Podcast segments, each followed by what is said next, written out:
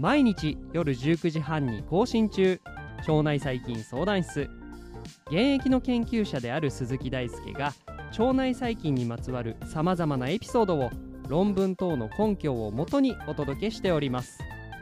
腸内環境や腸内細菌について詳しくなりたいあなたと一緒に楽しく最新の知見を学んでいきます。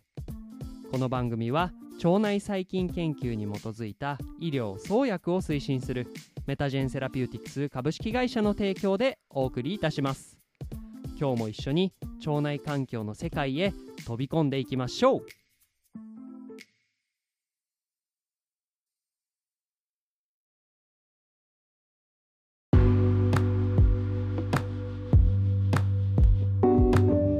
ということで皆さんこんばんは。本日はエピソード327ということで、えー、今週はですね、えー、Yahoo 知恵袋にある質問に答えていくシリーズで、まあ、今回も回答のあったものなんですけれど同じ菌なのに株が違うってどういうことなのかそして株とは何なのかという質問にお答えしていきます。で具体的には、えー、次のような質問が投げられていました。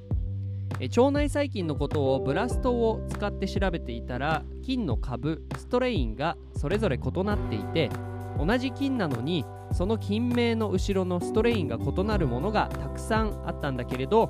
このストレインとは何なのでしょうかというですね質問になります。で補足すると、まあ、ブラストを使って調べていたということがあったんですがブラストっていうのは塩基配列の、相動検索相動性検索ツールというもので、まあ、自分の検索したい細菌が持っている塩基配列をですね問い合わせ配列クエリーとしてこれがですねデータベースのどの配列に一致しているのかを調べるために使われるそんなツールになっています。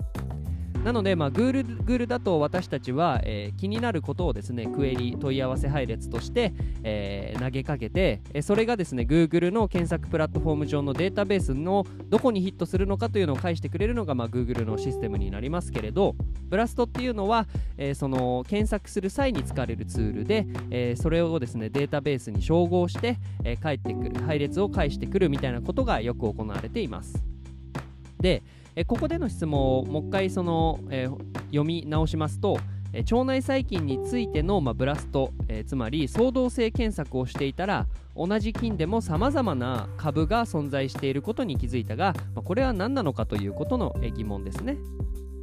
でまあ、そもそも論から入るんですけれど生き物っていうのは系統学や分類学的に分類することで情報が整理されているという背景があります。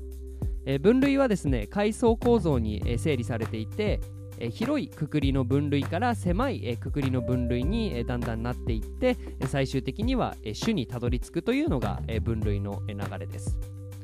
例えば私たち人はですねホモ族のサピエンス種なのでホモ・サピエンスと呼ばれたりしますがより広いくくりで言うと人族に私たちは含まれていますしもっと広いくくりで言うと人科えさらに広いくくりで言うと霊長目というようなくくりになっているんです。で最終的にはですね動物界、えそしてさらにその広く真核生物というとっても、え生物としては広いくくりにたどり着きます。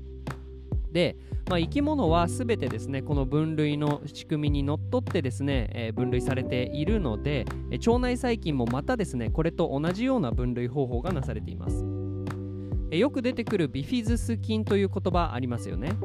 でビフィズス菌は正式名称で言うとビフィドバクテリウム属から来ている、え名前になっています。でこれ属なのでえさらにその下には種というより細かい分類階級がありまして例えばビフィドバクテリウム属ロンガム種であったりとかビフィドバクテリウムビフィダム種などですね。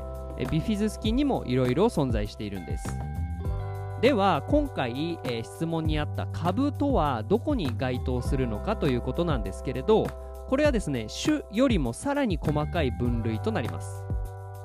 例えば大腸菌エシェリシアコリ、えー、イコライとか呼ばれたりしますけどイーコリについて考えるときに、えー、大腸菌は大腸菌でも無害なやつであったりとか悪いやつが存在するのは、えー、皆さんもご存知の通りかと思います。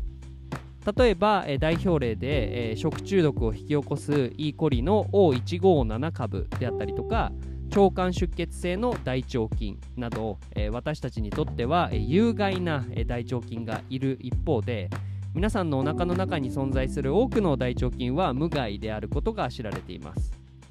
えこのようにですね種の下にさらに細かい分類として、まあ、株の多様性が存在していてたとえですね同種であったとしても遺伝子機能の厳密な比較を行うと、株間で異なったりするということがあるんです。で細菌株を保存している期間では、この、現段階では最も詳細な分類階級である株によって、細菌を整理していますというのも種では不十分で種以下にもですね様々な株が存在していて実際に、研究者が実験などで扱う際にはですねこの株をですね使ったりするわけなので、えこれによって整理しているんです